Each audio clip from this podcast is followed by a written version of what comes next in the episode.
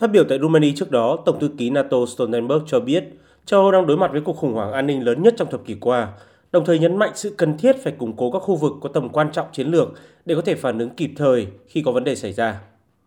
Để đối phó với Nga, thì NATO đang tăng cường sự hiện diện của mình từ biển Baltic đến biển Đen.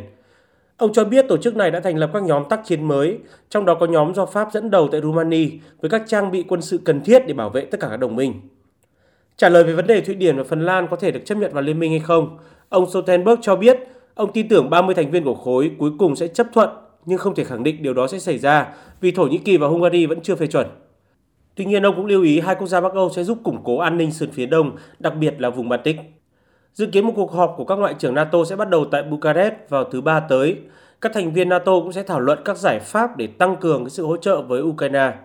Ngoài ra, thì các quan chức của Tổ chức Hiệp ước Bắc Đại Tây Dương NATO cũng sẽ thảo luận về việc cung cấp cho Ukraine các hệ thống phòng không mới, huấn luyện binh lính cũng như cung cấp các phụ tùng và đạn dược cho các loại vũ khí được trang bị.